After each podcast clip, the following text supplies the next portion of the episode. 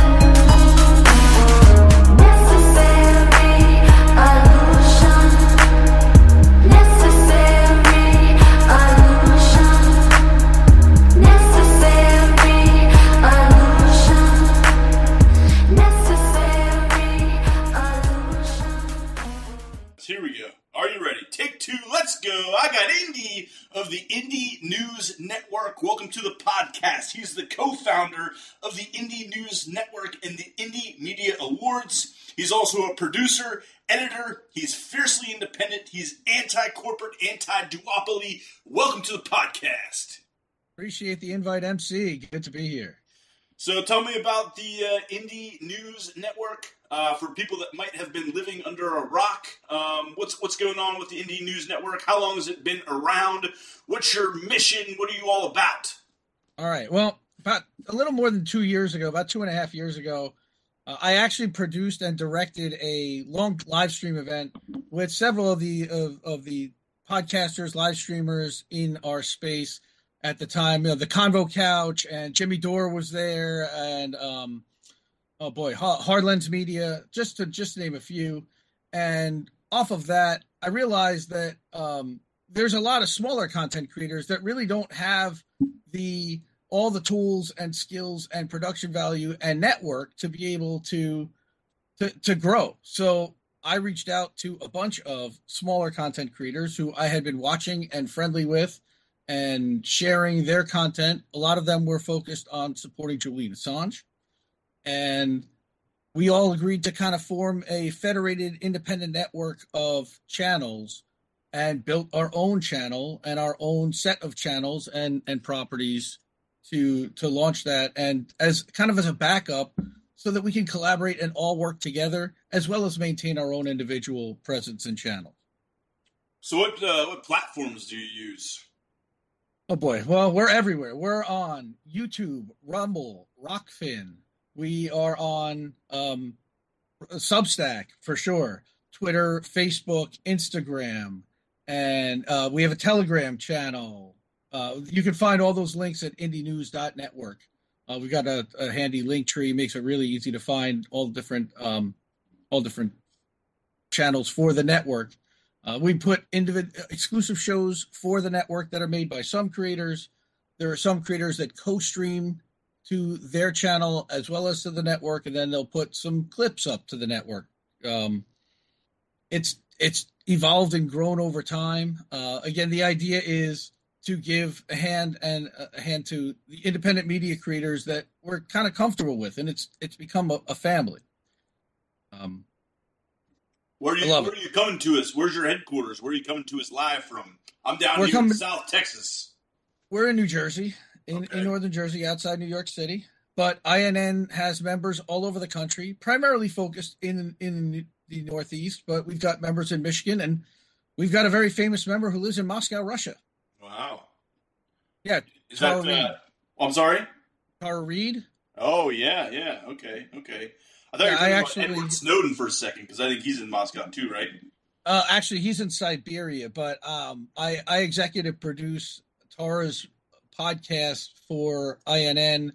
She has she joined the network as a as a founding member, and I was kind of surprised when we had approached her and asked her if she wanted to be part of this, and surprisingly she said yes. And then a couple of months later, RT America closed down, and RT had sanctions put on them, and all of a sudden she was kind of left without a production team and kind of figure out what what's next. And uh, she turned to INN and said, "Can you help?" And for two years now, we've been producing her podcast almost weekly. Is at times it's weekly, and then she'll take a, a break here and there. But um, the politics of survival has been an INN show, and we're incredibly proud of it. And she's interviewed tons of people on the Ukraine Myrotvorets kill list, for example, um, talking about what it's like to be on that list. She talked to a lot of dissident journalists. She's talked to a lot of expats from the U.S. who have some kind of illegal trouble who can't come back for some reason. It's been a fascinating show to to produce. What's a what's an expat? Is that like expatriate? Yes, yes, somebody who lives abroad. Oh, okay, gotcha. What do you think? Um, so, I mean, what do you think about the Russian regime there? I think you know they tend to be friendly with um, American dissidents, just as um, you know, United States, um, and especially the power centers here in the United States, they are very friendly with uh, dissidents in China and Russia. There's definitely an interplay where, you know, if you're a dissident in Russia, uh, typically you might be able to find refuge here in the United States and vice versa. If you are a dissident, an expat uh, of the United States, an enemy of the state, like uh, Edward Snowden, you know, you might be able to find uh, um, salvation uh, in Russia. So it's kind of funny how that works, isn't it? Yeah, there is definitely a community of Americans and of foreigners that live there, English speaking foreigners who have, for whatever reason, run in. Yes, mostly because they're they're dissidents. They've been challenging their governments, and they've had their governments come after them for whatever reason that is. Um, in Torrance case, very famously, it was that she accused Joe Biden of uh, of sexual assault when she had worked with him as a staffer, and as a result, then she went to Time's Up, which then was supposedly working on her behalf, you know, for for a law firm uh, to to secure a law firm and to kind of help with the case. When, as it turns out, they were feeding the Biden administration the information the entire time, and uh, the Biden campaign at the time. It wasn't an administration, and uh, they were working in cahoots. And that the the woman who ran Time's Up, um, she ended up uh, getting a job in the White House, and the other woman who took over just had to resign in disgrace because there was some kind of a big scandal that happened there, and Time's Up basically dissolved as a result. What do you think Me about uh, what, what do you think about governments generally? I mean, do you, are you do you have a favorable view of uh, maybe U.S. enemies? For example, again, Russia, China, I don't know, North Korea. Um, I guess communism is a, I guess a state is, a, is an enemy and is a boo word of the United States. Um, or you know, like how, how do you view just governments generally, uh, socio uh, political systems? Is that something you're interested in? I'm very. I kind of got into this just kind of digging deep into the philosophy. That's my that's my favorite stuff to read on is political philosophy, um, soci- socio political systems, economics, that kind of stuff. Uh, and I would uh, definitely. I consider myself an anarchist. I'm not much of a. I'm no friend of Putin, the Russian authoritarian, you know, uh, strongman government that uh, Putin, um, you know, kind of controls there. Uh, China, I'm not much of a fan. Uh, definitely some of their infrastructure projects for sure, but uh, no, I'm no fan of the Soviet Union. I think my favorite time period would be, you know, the 19, the late 1930s anarchist revolution in Spain. That's probably the only government, uh, or at least, uh, you know, the brief time it was around that that government was in that decentralized state is kind of the the model that I like. So, what do you think about just governments generally, the socio-political system, uh, international affairs, um, you know, all that kind of stuff? I mean, you know, allies of the United States versus enemies of the United States. What do you think about states in general? These nation states, these violent uh, entities that carry out violence, uh, international terrorism. War crimes like like Israel's uh, carrying out right now in Gaza. Generally, what do you say, how would you kind of describe your political leanings, if you will?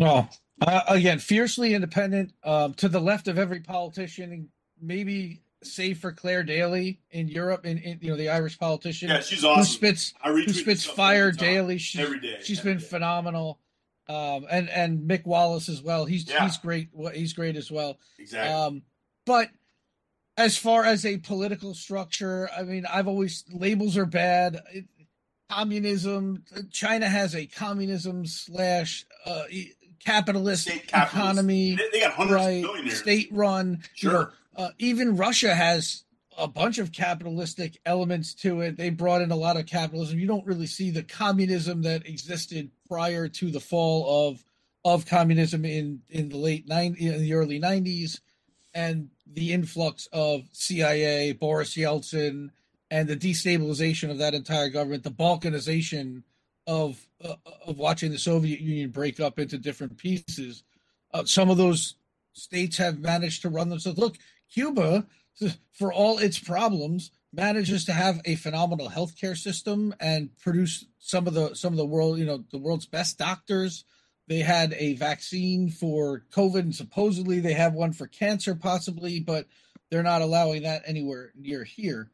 Um, a lot of times, a, in my opinion, socialism has never been allowed to flourish because capitalism has always come in and declared war on it and literally bombed it out of existence.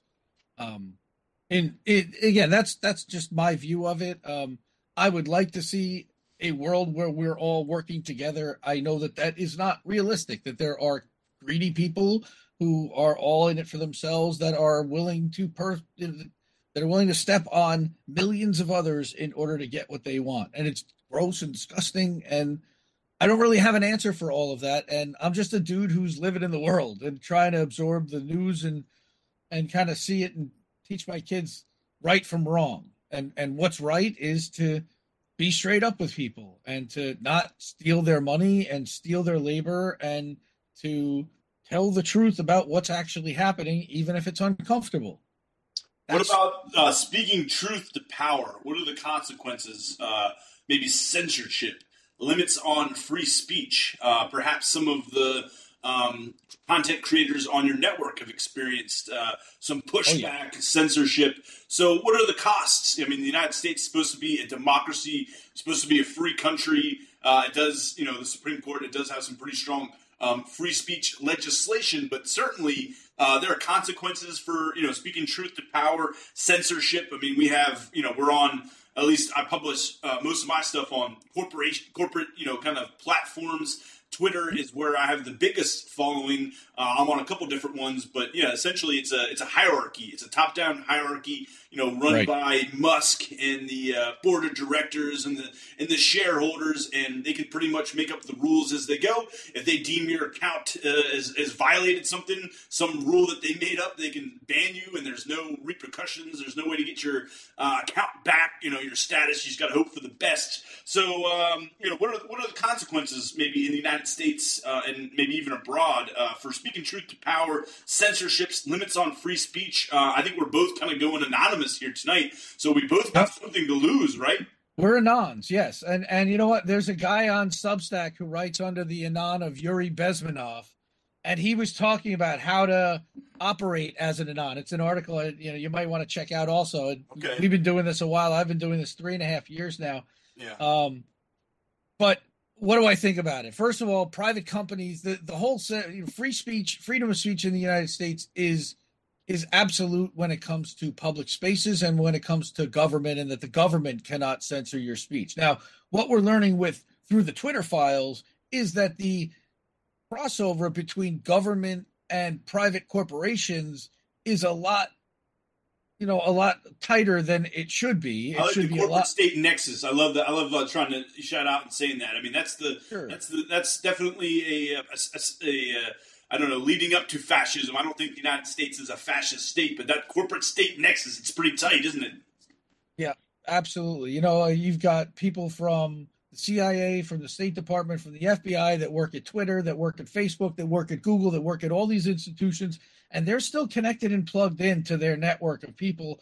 And on top of that, you've got the NGOs. So they leave government, they go to NGOs, or they work and and or they they work with their ex FBI buddies at who now work at Twitter and from you know Hamilton 68 or any of these other dashboard type of companies. And it's it's become a real mess that now initially I was like you know look private company it sucks. Their terms of service they can boot whoever they want. The problem is should they be a public utility? Are they actually the public square at this point? And in which case government then has to step in and have some kind of regulation and rules for what they would have to do in order to be able to suspend and have it be transparent and have them let them know. But do I want government involved in social media? That's a slippery slope too. Like, I don't know if I really want that because free speech with government we know isn't really free. They're now criminalizing protest. You know, look the the protesters for free Palestine are starting to get arrested in certain, certain places. The people with cop Stop Cop City in Atlanta and the Weelaunee Forest we've covered on on my podcast. How do we miss that extensively? Um, and they they murdered a protester. The cops murdered a protester, and this was all now, which by the way has soared. The cost has soared to over 130 million dollars for that facility. It was supposed to be 30 million initially, and they're still fighting to get it, and they'll get it too because they've got the money and and the corporations behind them. Yeah, the uh, the consequences for speaking truth to power, you know, could end up in death for sure. Uh, looking at Israel and people speaking out against the rogue criminal government there, uh, the war Ugh. crimes or the crimes against humanity that that government uh, is carrying out. Um, is- Israeli citizens, you know, they're speaking up, they're protesting, much like they are uh, in in Russia too. Uh, against the war in the in the Ukraine, which I think was provoked, by, of course, by NATO and United States aggression. But it's a very unpopular war, certainly in Europe. Uh, it's, it's losing popularity in the United States, and I think, uh, of, of course, we talked about um, dissidents and uh, people that are, um, you know, speaking up against the government. I just saw a BBC story saying, "Oh, mothers are, you know, writing Putin saying, bring my husband home, or you know, bring my brother home, and that sort of thing." So that's the kind of stuff published uh, in the Western media to kind of, you know to I guess defame you know Putin's war, and I think he's you know of course carrying out war crimes uh, as well in the Ukraine. I think the Ukrainians are being victimized, but they certainly don't have any strong democracy prior to the war. Of course, the United States uh, had a coup d'état to install a puppet regime there prior to Yep. the Russian invasion. Um, it was voted in Europe as being the most corrupt gov- uh, government in the, on the continent. So you know there's a lot of um, you know a lot of you know things that the media don't talk about uh, you know, we're just supposed to, you know, they're simple, uh, to simplify everything, you know, in a world where there's good guys and bad guys. Anybody that's going against the United States power interests, you know, the United States military, and we're out there benevolently, you know, benevolently trying to carry out some agenda that's good for everyone, you know, and uh, there's bad guys out there like Putin and, um, you know, North Korea, the dictator there that are opposing us, and uh, they're they're bad, we're good, and you know, we're carrying out. Uh, um, you know, whatever. We're, we're a city on a hill. You know, we were founded. We're different than every other you know country in history. We don't do things Right. for power and wealth or imperialism. We do things because they're just and right. But obviously, that's completely bullshit. Bullshit, right? right. So, what are we doing all that for? It's so that we can maintain global dominance and and is be, retain our position for as long as possible as the superpower that runs the world. When everybody knows that China is on the horizon, I think this whole attack, this whole proxy war with Ukraine against Russia, was only to weaken a China ally, a strong China ally. But it, it really hasn't worked in a lot of ways. You know russia is flourishing. They're making deals around the world. They in, they enacted the brics agreement and the and they're talking about a world cur- a brics currency now. They've nord stream got blown up and it hurt europe a lot more than it hurt russia's economy um What do you think happened happened with the Nord Stream pipeline? You think that was the United States? I think that it's a that's a great question. Um I I know that the story that's being sold is not obviously you know it wasn't six Ukrainian divers in a boat. Uh, I think that Sy Hersh had some of it right. I also read a guy from the India from some news newspaper uh, or magazine in India that talked about Norwegian divers that had helped also with that, and it made sense because it was off of Norway. Um, they and then of course the the Gray Zone had the article with where they found a boot somehow right there at the thing, which is really weird. But What do you, what do you think the agenda was to try to get Europe off of what Russian fossil fuels, Yep. so that the hundred United States, percent. uh, yeah, Yep. United States They- corporations, fossil fuel companies could make a killing, I guess. Yep, they want to sell LNG to Europe at five times the price and hurt Russia's economy by not allowing them to serve Europe with natural gas and oil through Nord Stream 1 and 2. It really wouldn't make Um, any sense for Russia to blow it up, right? Uh, well, no, because all they would have to do is just turn off the spigot. But then they say, well, Putin has has blown up his own pipelines before for X, Y, Z, but not in this case. And oh yeah, by the way, Nord Stream one wasn't totally damaged, and he was still selling Ukraine gas the entire time, and nobody wants to talk about that. You know, it amazing. Um, that whole, and then then you've got this the journalist Gonzalo Lira. Everybody is is lamenting his his passing, and if he even is really gone, I think he is, and that's what all reports say. There were some reports that he had actually turned, and I had seen text messages that he had sent to people asking them their location. That was kind of weird and cryptic, but I I, don't know what happened there. Um, you know, any reporter that goes into a war zone, I got to give them a lot of credit, and they're taking a huge risk. We've spoken to quite a few of them, from Eva Bartlett, who's in who's in the Don the Donbass, to Vanessa Beeley, who's in Syria, and you've got Wyatt Reed, who went to the Donbass, and his hotel got shelled like you know 15 minutes after he walked out of it or something. You, very close call. Um, we've talked with a bunch of these people. That's that is scary as hell to go to go I've into. heard. So what, what about the uh, reporters? Um, a lot of journalists, reporters, media personnel, um, you know, being killed by Israel, whether directly Oh, or in the crosshairs. Um, and I've, I've heard people make the comparisons in the Ukraine that uh, you know no no reporter was you know at least from you know Western media companies and whatnot are, are going to go to Gaza. No reporter would be going to you know Baghdad at the time or um, you know Afghanistan when the United States was attacking and invading. I bet I've heard people say that you know in, in, in the Ukraine you know, Russia is not, you know, all out war. You know, it's a little bit safer. Of course, it can be dangerous, but, uh, you know, Russia is not, you know, carrying out genocide there by any means. You know, they're not c- committing maybe uh, as, as, a, as, you know, massive acts of violence, war crimes, crimes against humanity, that sort of thing. Uh, what, what do you think Right. about that? I've, I've heard some Right. people. It's tough to kind of go and kind of compare um, atrocities and, and whatnot, but um, and of course You can. these are war crimes. You can. yeah, yeah. you know, think so. I, I, fir- first of all, I'll, I'll let you know and let your audience know I'm Jewish, and I'm anti-Zionist and anti-imperialist, and I'm disgraced by the fact that this is also being done in my religious name. Um, the first of all, you've got the religious aspect, but first, uh, on a first point, I wanted to say that Zelensky uh, also did outlaw dissident journalism and did outlaw independent media and it's only state TV that's allowed and he outlawed Russian and you know it turned it into an authoritarian state um, yeah. Didn't he also limit uh, union organization striking? Yeah.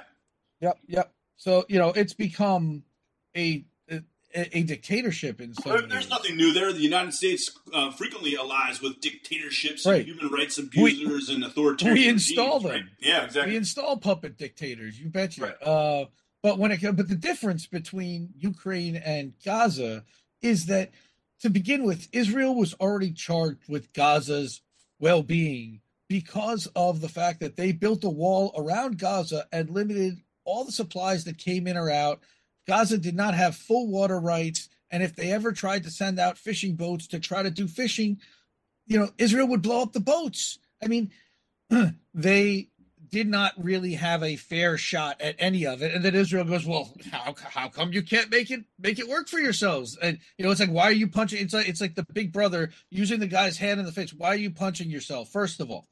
Now uh, second of all you know the fact that again they can't they- have no right of return they can't travel and they can't leave they're pushing them further and further out and literally leveling the entire city buildings It's, are, the, it's are the world's largest open air prison. There, there's nowhere for them to go, right? it's well and and then you sent them to the to the south and then you started bombing the refugee camps in the south with the Yeah. intent to push I- whoever's I left saw on the into border, the I saw a Sinai. video uh, in Egypt where there's Ugh. just massive walls, barbed wire, uh, militarization. So I mean, they can't go south to Egypt either, right? nope, they're literally trapped, and what they're what Israel is trying to make a, a deal with the Congo or some other African nation to take these people in as refugees.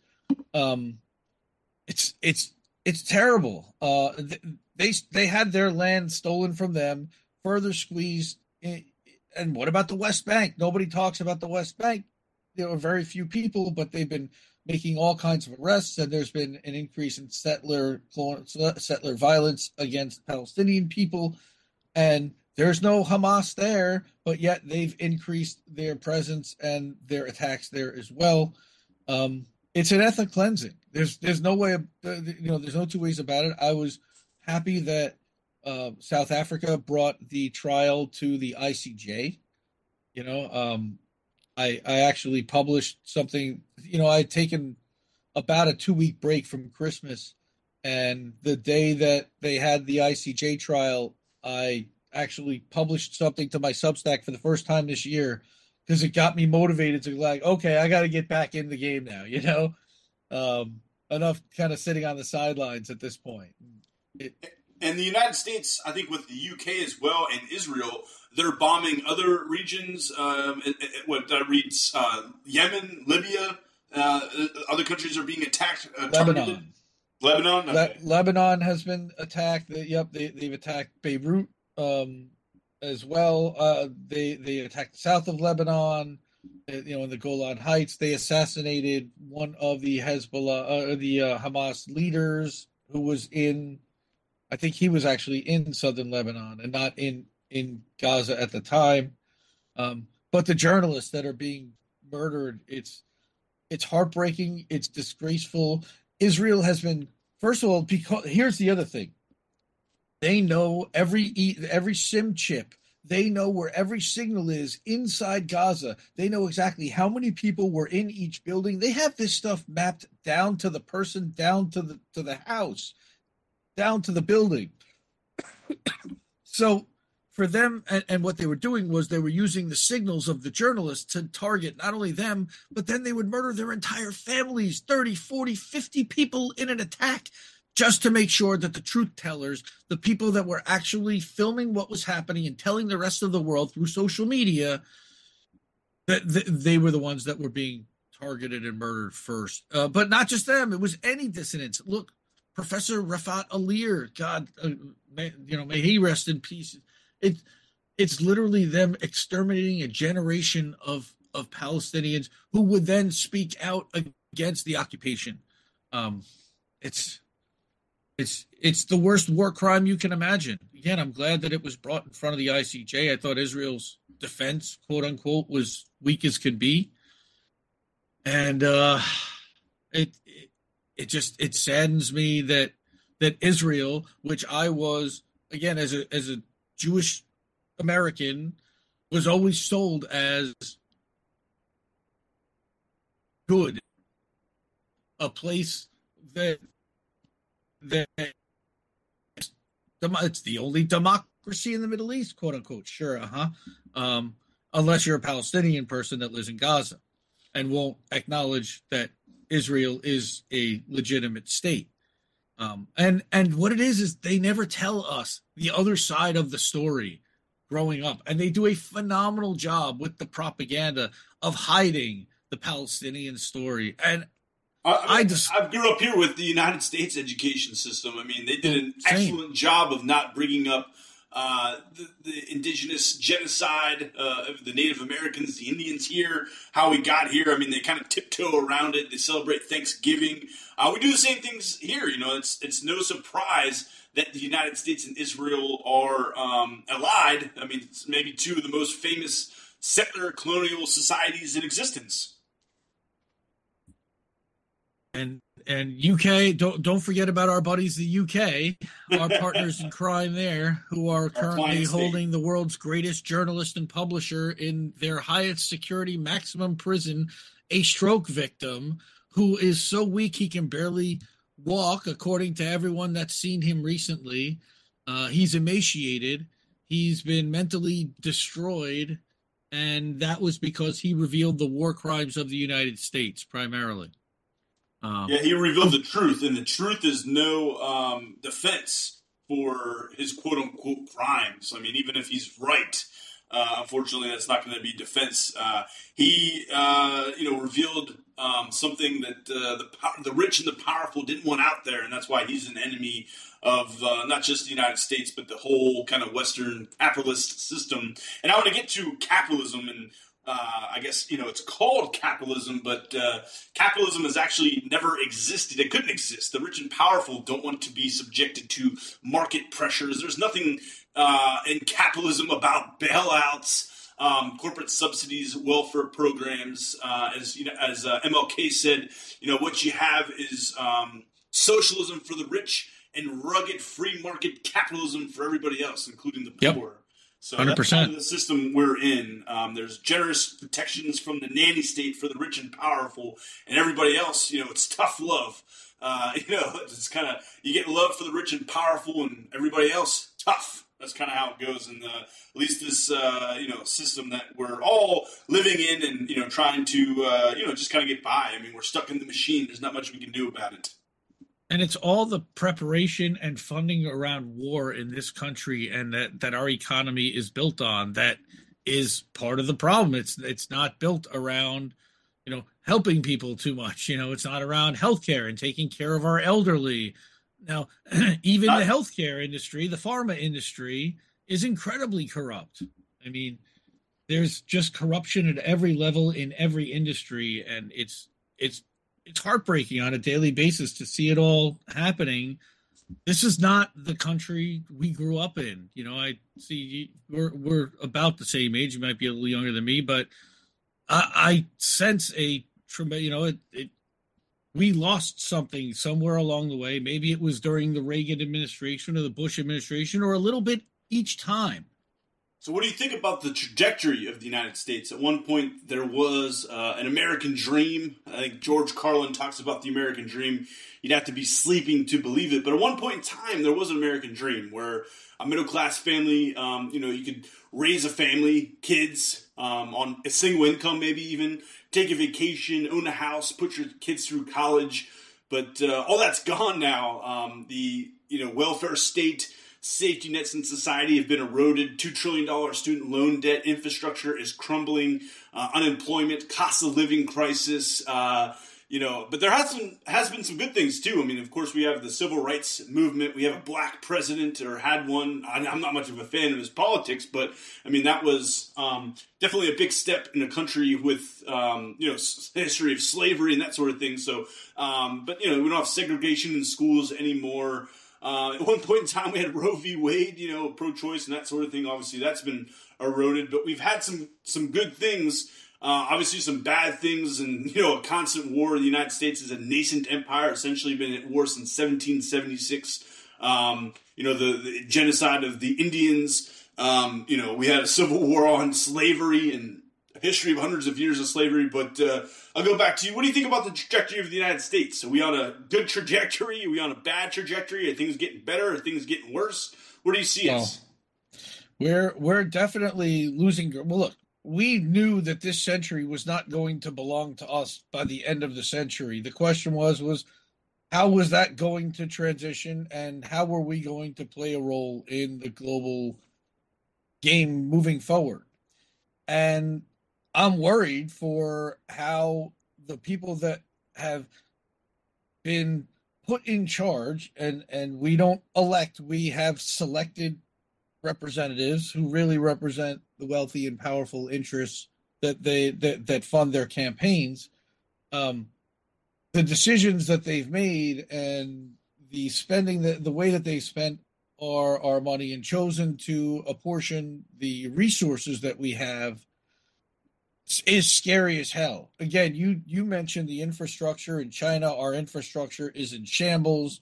Our education system, intentionally by our prior president, was dismantled. The education department was put in, was led by somebody who was an advocate for private funded education and not even a believer in public edu- the public education system. I mean, um, I think that, you know, and it wasn't just Trump, the Obama administration, and I think in a lot of ways the the Biden administration, it was put a pretty put put a face that you want to see on the imperialism, but continue the actions the entire time. Yeah, better rhetoric. That's really the only difference between the Republicans and Democrats. It's a little bit better mannered, less, um, you know, less evasive or you know, aversive or whatever. It, it sounds a little bit better. You know, we're not we're not uh, as racist, uh, but you know, it's the same policies for the most part, isn't it?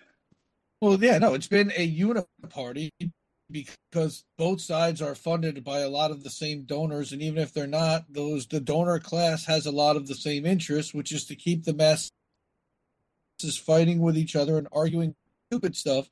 So that look, it's red versus blue while they run away with the green. I've been saying that That's for good. years and years and years. You know, and and that's what, what's been happening. And and it's not the Green Party certainly, although the Republicans are happy to fund the Green Party while the Democrats are against the Green Party because the Green Party exposed that the Democrats don't do any of the things that people believe the Democrats actually do, which is fight for working people and fight for the environment that isn't a corporate giveaway. They they, they don't fight for anything that isn't a corporate giveaway at this point. Um, they our Secretary of State came from West Exec Advisors, who was representing big tech and selling that selling stuff to the military and represent trying to broker deals between big tech and the military. It's all really badly connected, and only the worst of the worst seem to rise and and elevate because good people don't want to be a part of that type of system. They've made it so distasteful to want to be to participate in that you only attract the people that that you don't want running the system unfortunately because they see opportunity and nobody else is doing it so they're going to step in and do it the way they want to do it which doesn't benefit the the masses It is Um, funny how politics works. So I read that uh, Israel essentially uh, installed Hamas. They needed, you know, some sort of resistance, you know, so that it wasn't like, you know, they were carrying out genocide against some defenseless group of people. And isn't it funny too how um, the Republicans fund the Greens and the Democrats fund the far right Republicans? Uh, Yep. And um, typically, I've, I'm reading and doing some uh, documentaries and stuff about the CIA and their regime change techniques uh, in the global uh, South, especially Yes. South America. And what they try to do is create a, um, a country that's uh, destabilize it. And what they try to do is like uh, fund protest movements and then um, provoke violence between police and those protest movements and you know create a uh, unstable kind of environment that uh, at times is very violent and then they can kind of carry out their um, you know coup d'etat installing a puppet regime assassinations all that kind of stuff uh, I've been got a couple books coming that I'm, look, I'm looking forward to digging into and actually found a pretty good documentary on uh, I guess the banana wars the banana public um, Uh-huh. Banana Republic and the I guess the the Dole or no I'm sorry the United Fruit Company that eventually uh, became Chiquita uh, all this kind of stuff how it's um, you know you're seeing the same kind of techniques which what they did in the Ukraine and you know the same kind of techniques too um, first you know installing Hamas and then you know violently taking out Hamas because uh, in Israel, of course, and Israel was uh, trained a lot of times and, and, and aided by the United States and vice versa, the security forces. Uh, and talking too about surveillance technology, the corporate state nexus. It doesn't take too long for surveillance technology to become violent. So at first you have surveillance technology to spy, uh, you know, obtain data, vi- video recordings, whatever, uh, basically uh, intelligence, and then um, Yep. over time those forms of technology, and, and Israel is a highly militarized, highly technical.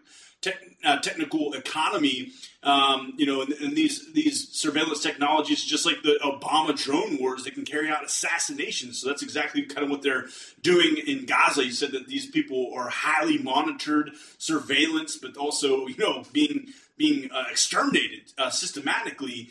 And um, you know, there's no navy in, in in Gaza. There's no you know, there's no standing army. These are basically just unarmed citizens. You know, and any time that the um, you know people die, they, they call them what human shields, or you know, there there's tunnels underneath this hospital. Like, okay, so that, that makes that makes all, all all just to uh, you know bomb this hospital, kill babies in incubators, nurses, doctors, family members. It's just uh, it's just incredible what's going on there. What do you think about um, the the Gaza crisis? I guess we'll kind of segue back to it.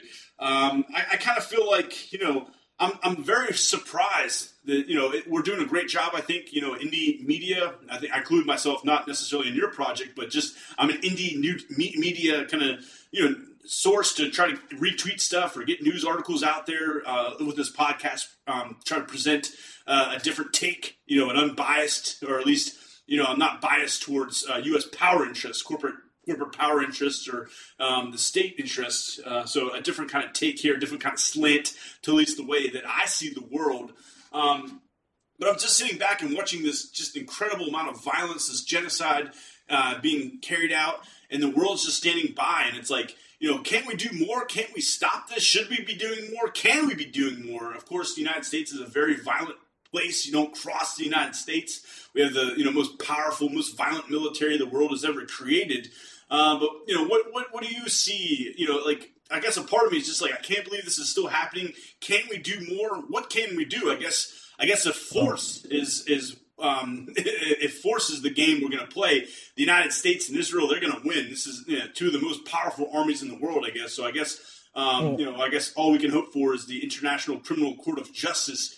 Uh, something happens there, but unfortunately, you know they typically side with U.S. power interests as well. Well, not only that, the U.S. could block at the ICJ, but um, we're funding this. Um, we are we could stop this at any moment by saying that we're pulling funding for Israel if they continue it. Um, Israel did not necessarily create Hamas, but they funded Hamas, and um, uh, Bibi said in 2019 that it was a, a great investment because it gave them a common enemy to to fight against. Hamas was created also to weaken the Palestinian Authority and and Yasser Arafat's influence, and to try to undermine him. Um, you've also got Fatah, that's that, that's mostly in the West Bank. So, and and again, they haven't been allowed to hold elections since twenty since two thousand six, um, and yet they turn around and say they elected Hamas. Half the population of Gaza before they started murdering them was under 18. So how could they possibly have elected Hamas when they weren't even alive the last time there were elections? I mean, or they were they were babies. Um, it's the narratives that have been pushed by Israel are disgraceful and easily debunked. But the problem is, is that most people they go for the sensational and they want to believe whatever is told to them and spoon fed, and they don't do the work to seek out. Hey, is this this doesn't sound right? Did did that really happen? And the people who do look for alternate media, they go to YouTube, they go to TikTok. Look, Israel's been trying to shut down TikTok because it's done so much damage to their narrative. Independent media has been the only place in the West that you can get any counter narrative whatsoever. A lot of it is being provided also by Russia, China, um, Iran, Syria. I saw uh, Al Jazeera. I think they're are they a Saudi company or at least they're. They're, well, they're they're Qata- Qatari. Qatar, They're, they're, they're Qatar, from yeah. Qatar. I think Israel But- shut down the headquarters there in Israel. They said that they can no longer report. Correct. We covered that on on how do we miss that? And again, censorship and one of the things that that personally affected me the most was watching Israel destroy the the lone communications and building where most of the outlets that were reporting from Gaza were. This was in in May of 2021. Uh, the last time they they had a massive siege and and uh, ethnic cleansing in Gaza. saw an article reported, uh, retweeted today. I think it was dated, uh, postmarked um, uh, October sixth, and it was saying this is going to be the deadliest year in Gaza history. So that was Yep, 10 days well- prior to uh, you know the uh, the violence You know, that uh, is- broke out. Israel had been escalating in 2023. After Bibi Netanyahu had come back to power, he put some hard right uh, Likud party uh, members, uh, this this Ben Gvir, who was the defense minister, and Bezalel Smotrich. Also, the, these two, uh, in addition to to Bibi and a couple of others, had effectively been setting the policy, and they were hard right anti-Muslim, single state, but you know Jewish from the river, to- you know from, from the river to the sea for for the Jews, and they want to, and they've made no secret about the fact that they Amalek they want to exterminate the Palestinians, they want to exterminate all of their their cattle, they want to they want to destroy the land. They they're literally digging up the graves of the the people they murdered already. I mean, it's so disrespectful and disgraceful to human beings, and it's it's a human rights violation in every way, shape, and form, and it's not nearly called out enough by most of the international community because they're afraid of the United States. They don't want to be destabilized. They don't want to have their country destabilized. They don't want to have their um, you know deals with the U.S. that they have that help their country in some ways. Look, it's not all 100% bad, like you said. There are good. There is some good in the United States, and mostly it's the people here. It's the people that run the stuff that tend to be the corrupt, and those are the ones that get elevated because they serve the powerful that want the people that will keep the masses down, fighting, and starving and struggling but we're seeing an increase in homelessness. We're seeing an increase in mental issues.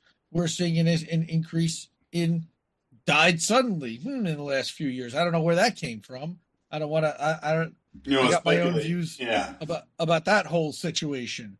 Um, I- you know, look, I, I've done a lot in independent media with regard to researching the World Economic Forum and their intent, and the Bilderberg Group, and the Council for Foreign Relations, which is what really it all comes back to, and these se- semi-secret groups of the most powerful that, in some cases, reveal their agendas and come out come right out and say it in their simulations quote unquote which huh, end up happening 18 months to two years later almost exactly as they simulated it go figure The Um, World Economic Forum, that's Davos, right? Is that what happens That- Davos? that is davos and, and Yeah. klaus schwab and you know the young global leaders who they basically get they promote they bring all these Yeah, handpicked. yes they're handpicked and handpicked. representatives. Right, right. and and then they're groomed along through their career from Tulsi Gabbard to Vivek Ramaswamy to Barack Obama. I mean, all these guys went through this program. Justin Trudeau, and and all of them have attended the world. They all participate in the World Economic Forum. And that's what uh, Henry Kissinger he had um, articulated. Uh, experts. Experts are chosen by the ruling class, and they are uh, typically chosen because they are best able to articulate the consensus of the ruling class. So that's typically how experts are picked, and that's typically what you see on CNN. They might have a degree from Harvard or Yale, or you know, they might have some fancy committee, um, you know, prestigious committee that they served under or on. They might wear a suit and tie or a really nice dress. They might speak really eloquent, uh, and uh, but what what what why they're chosen is because they're very uh, very good at articulating well mannered, uh, well spoken. Uh, the consensus of the ruling class, and our, and uh, you know that's typically um, what, what you see from world leaders. I think Obama, he might have been one of the best. You know, Trump is a little bit rough around the edges. He is, is people don't like you know the things that he says and and does, but what they do like is his policies, and he certainly did a really good job at making the rich and powerful even richer during his four years in office. And I think we're heading to another four-year term. Uh, I think Trump's going to be in power here after uh, 2020, 20, or 2024 election. I think uh, people in the United States just want to change. I think they'd vote for pretty much anybody if you ran them against Joe Biden. But uh, I so. Chomsky says, um, you know, the quadrennial extravaganza should take you all of five minutes to choose and decide who you're going to vote for, uh, and then you go back to you know the next important thing, your next activism, or you know whatever whatever around your local community. But uh, it's just it's just a sideshow. You know, it's a it's kind of a dog and pony show. It's kind of a circus. And as Emma Goldman said, if uh, uh, you know if voting could change anything, they would have already made it illegal. So there's not much changing in an election. You know, you're basically voting for the, the blue hat or the red hat, but uh, you know maybe the face is a little bit different. But the policies are going to be pretty similar. I mean, it's pretty much a one-party state, the business party, and the United States with two factions. Yeah, that's That's that's Nader, and that's you know I, I was a big fan of Ralph Nader.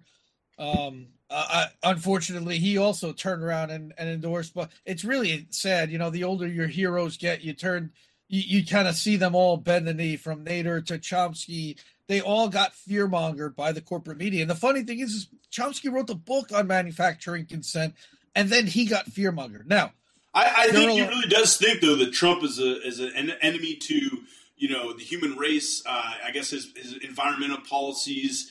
Um, you know, I think that he really does think that Biden is much better, a much better alternative than Trump. I'm, I'm speaking for him, obviously. That's what I think. right? Um, yeah, I think I think it's- Biden is blue Trump.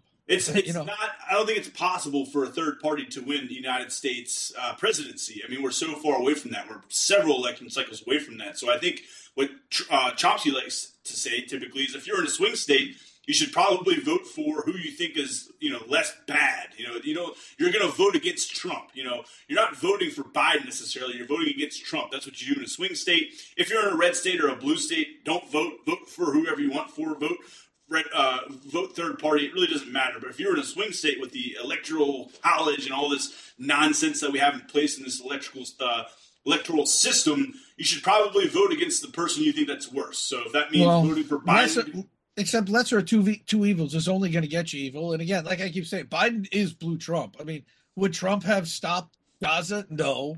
Would Trump would Trump have stopped any of this stuff?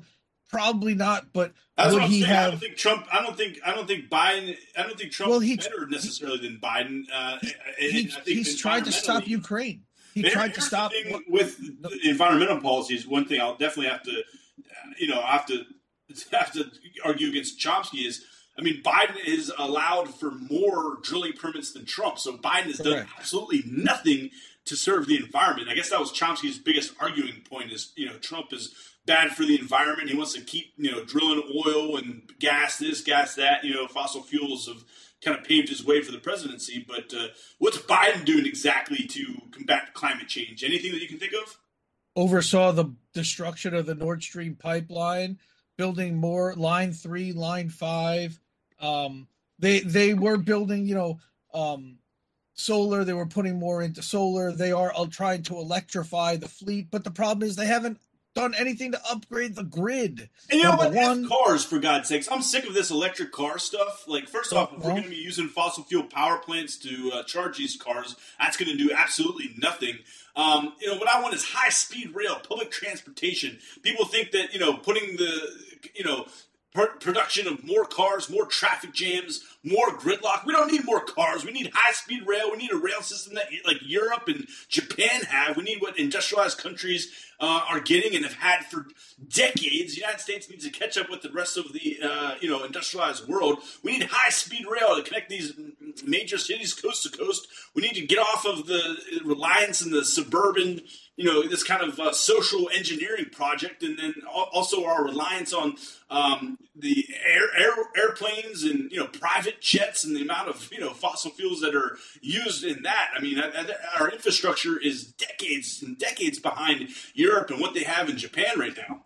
Well, the problem is the military also is the largest polluter in the world, and then the hundred largest corporations between the military and the hundred largest corporations that makes up eighty percent of the pollution that's happening, and we're doing nothing about really combating any of that other than you know uh, kind of window dressing. Um, it's it's it's what the entire Biden administration does. They'll put a face on it, it'll look good, and then right behind the surface, there's just nothing there. There's nothing there the thing is.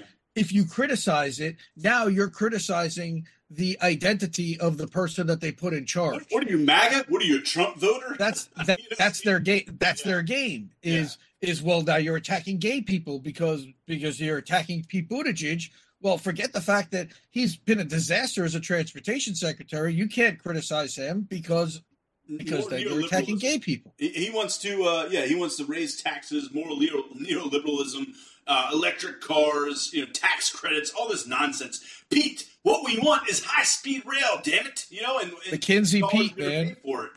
Look, all this guy ever was was a parasitic consultant. He was a butchered mess as a mayor.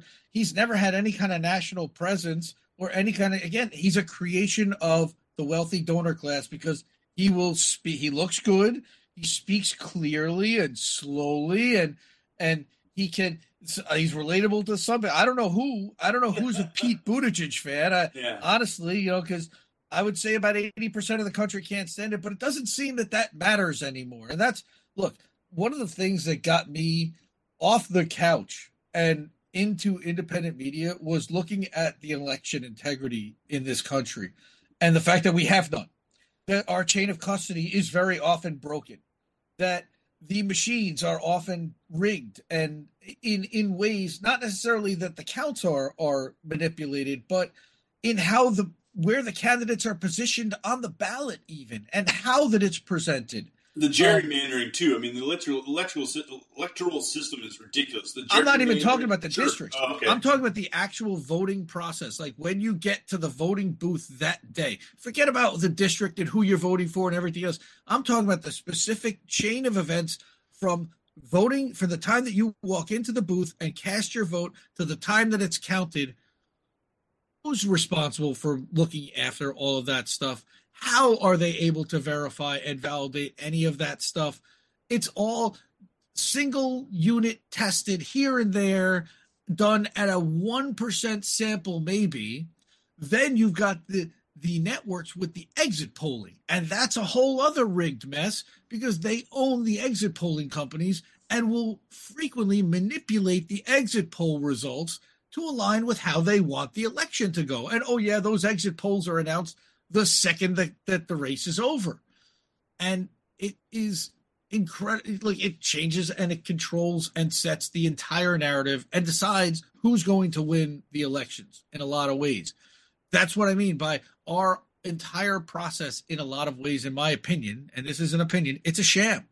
Um, we need transparency. Hand marked hand counted paper ballots And, and here's here's I, I don't I mean I don't know about I don't agree with the paper ballot stuff. I think we can vote on computers. I mean if we if we can bank on computers, if the entire information system is on computers, I think we can do it that way. I mean I'm not this conservative to say we need write-in ballots, but I will say that you know the, Oh, they're the hacked. that the, uh, they're, the they're all hackable with a with a with a USB key or with with you know some kind of virus software. There are guys in Russia and guys in China, and incredible, incredibly smart programmers. They can't hack a pencil and a piece of paper. Yeah, but you know, if you have, uh, let's say, an agent of whomever, and he just says, "Oh, he or she, you know, oh, you know, this is another vote for Trump. This is another vote for Trump. Doesn't matter what's on there. You know what I mean? I mean, I think Well, no, matter there- how- there has to be representatives from both- Corrupted. Look, it can all UK be corrupted. I, I, I'd say, UK mo- well, get listen. technology. Go ahead. a, a lot of countries use hand marked, hand counted ballots where the represent there's representation for both candidates in the room as the count is happening, and they can both challenge and contest all that stuff. Okay, and I think honestly, they, look, it happens in Brazil. They do it all by hand, and the count the convo couch has gone all over the world and covered elections and covered you know the, the integrity of whether the chain of custody is maintained from beginning when the best both ballots are cast to when they're counted and the candidate victory is announced. A lot of times that that information ends up invisible to a to a lot of people that it shouldn't be. Uh, I remember one story about a whole trunk full of uh, of votes that were cast in one of the in the 2020 primary that somebody in Florida found in a trunk somewhere. And there are there are small examples here and there, but I think it's happening on a more mass scale. Look, and then you've got the people that work at the voting places, mostly senior citizens, and these are all electronic machines. They have no idea what they're doing. The lines are tremendously long. How many machines they put in different districts so that they make sure that the lines are three, four, and five hours long, so that poor people it can't should vote. be a national holiday. We should all have it off if they really wanted us to vote, which they don't. We'd have, it'd be Yep. a national holiday or it'd be on a Saturday. and it should be on a Sunday, right? It should be on a Saturday or a Sunday. You know, in the you, know, you you got all day to vote. Everybody gets the day off. Everything is closed, and you go and you cast your vote, and they count it by the end of that night. There's no reason we can't have a vote count and a result by the end of that night. I agree Right. with that. I, don't know if I agree with the whole paper ballot thing. I mean, I think with all of this technology, all of it, you know, pretty much the internet, you know, developed. Yeah, but who runs the technology? You're talking about the Israelis. The Israelis are the kings of the technology. You want the Israelis to be able to hack and manipulate our elections? Well, they already do in a way by funding the candidates that they want to win. but literally they can get it. Look what happened in 2004. It's pretty much it, it, it's some common knowledge within some kind of community that in Ohio in 2004 there was a blackout on election night, and uh, Kerry was leading in Ohio, and they then switched the servers to Smart Tech, which was not authorized and uh, there was some kind of weird thing and all of a sudden the, the machines came back on and bush is winning and bush takes ohio and it swings the election I saw a documentary. Yeah, the uh, that was I just kind of started following politics. I was pretty young. I couldn't vote at the time, but uh, yeah, the Bush Gore election that was fascinating. I saw a really good documentary Oh, on that's it. even A lot of shady stuff went down. Yeah, Gore. Seems like Gore did win that election, but uh, you know the Republicans, as they do, I mean, they stack the courts. So you know if it, it's Yep. going to be a court battle, the Republicans are probably going to win it. I mean, look at the Supreme Court right now. that's that that was mcconnell's game um and he was really and- good at it. There's actually a PBS documentary, Frontline, about uh, McConnell's career in uh, Washington. That's going to be his legacy, and unfortunately, that legacy uh, we're going to experience that legacy for the next couple of generations because uh, he packed the courts, including the Supreme Court. So we got a right wing reactionary Supreme Court for I don't know, at least the next 15, 20 years, probably.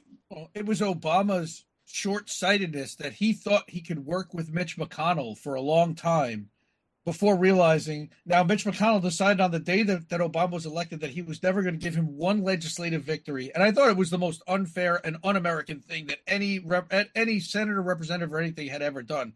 They were literally voting against policies that they had presented themselves. And then when Obama said yes, they turned around and said, no, no, no, we're not going to do that. And then they bailed on that even. That's what Chomsky says of the Republican Party. It's not a parliamentary party. It's kind of like the you know some some party of no anti. You know they just they just want to block. They want to make the cover. They, they don't want to govern. Until- Right. and you know what? The leader gets in. Democrats, Yeah, until the Democrats figured it out. The Democrats figured out that as a success model, and now that, that's why I think in some ways they would rather have Trump be president. They can fundraise and lob shit from the sidelines for the next four years without having to really do a damn thing other than complain. And this, and this nonsense with this government shutdown every six months. I mean, the rest of the Mhm. world is laughing at us. Our our our government is so uh, it's just so much in shambles. It's it's such it's it's running like you know it, it's like a bad clunker. I mean, it's just we need someone to put it out of its misery. I mean, we've got so many problems here. I think uh, you know public institutions are at or near all time lows. The Supreme Court, Congress, Joe Biden is historically low. I mean, just government is not working in this country. It doesn't function. We don't live in a functioning democracy. Certainly, an oligarchy, as uh, the study by Princeton University said in 2014. But uh, Yep. yeah, the Democrats aren't much better. But that's kind of what Chomsky says. I mean, maybe you're voting for some environmental policy. Maybe you're voting for some judges. Uh, but yeah, I, I can't make a strong case to vote for the. It's certainly not vote blue no matter what, or vote blue no matter who, or whatever. I'm, I'm none of the above. I'm voting none of the above bad. right now. I'm not I'll, going to vote. do. I'm in, I'll do. a red ba- state. I'm just not going to vote. I mean, I see no point to it. I'm not going to I'll vote. If do- I was in a swing state, I, I'd probably vote against Trump. That's probably what I would do, though. I'll do ballot measures. Um, you know what? I would honestly, right now, I would vote against Joe Biden if I had the choice, and I'm not. I, I, I'm a none of the abover. I would. E- I would either choose Claudia De La Cruz from the PSL party. She's pretty decent. You know, Cornel West is running for president, even though he's not making a real serious run. Jill Stein is running as a Green Party candidate. They're going to have a primary None soon. of them are going to win, though. That's the thing. None of them are going. to. No, but but you know what? I, I don't I don't care. And you know what? I, I'm a dis. I, I disagree with you when it comes to a swing state. That's when they have to listen to you. You have to put somebody up good. I'm not voting for the lesser of two evils. Give me something to vote for, or you're not getting my vote. the Republicans will be more than happy to take that victory for sure. Though, Well- you know what I mean? Well, if if they think that there's that many people that will settle for them over Demo, right now they would.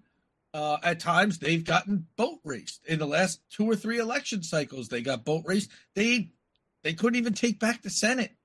Um, and and you know what? It's designed to keep Democrats it. suck. There's no question about it. They Both sides suck, but it, it's designed to keep it at, Oh, yeah. at 50-50. it's designed to keep it so that you can't get the two thirds majority in the Senate that would actually gridlock. vote for a constitutional amendment or any. Right. They want a certain level of gridlock. And then you've got the Joe Manchin, Kyrsten, Kyrsten Sinema rotating villain thrown Right. into the mix that is effectively, uh, you know, caucusing often with the Republicans Great point Well, right there with the they, rotating. they villain. can't even and and they can't even get and they, they could get their own house in order they could get these people in line if they wanted to by pulling committee memberships, by pulling funding, by pulling all kinds of stuff, and then even campaigning against them, which is what Bernie or one of them said. Oh, I'm going to go into this district and I'm going to campaign against them. Yeah, we'll see. We see how So well that empty- worked out. empty promises. Remember when Nancy Pelosi they were talking to her about the uh, the uh, Green New Deal, and she said something like, "Oh, you know, the green, The green whatever, yeah, the green dream or whatever. dream." Oh my Uh-huh. god, I can't stand that woman. But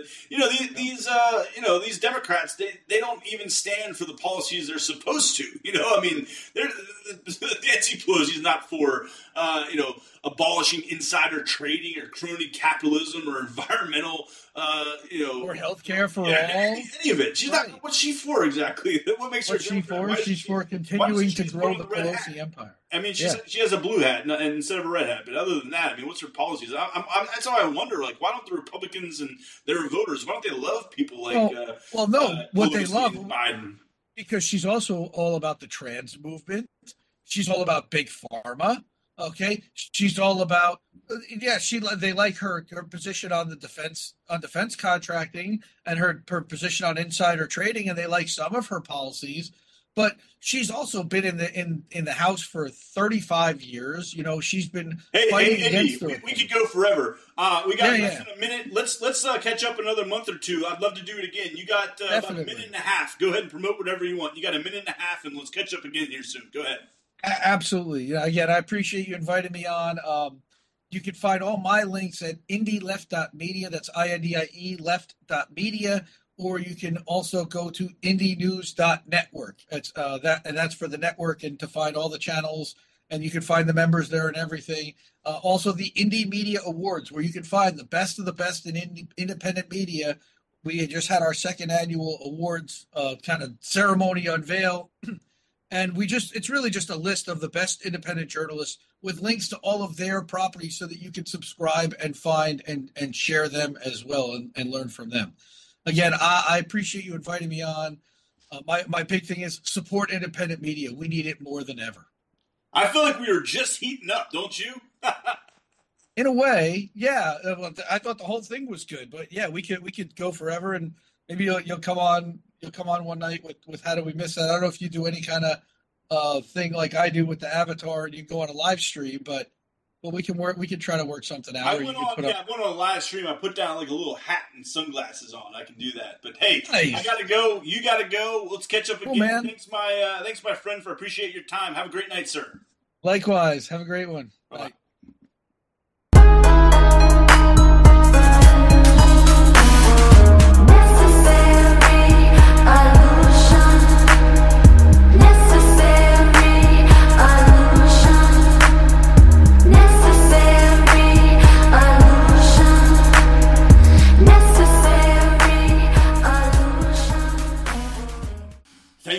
For listening to Necessary Illusions.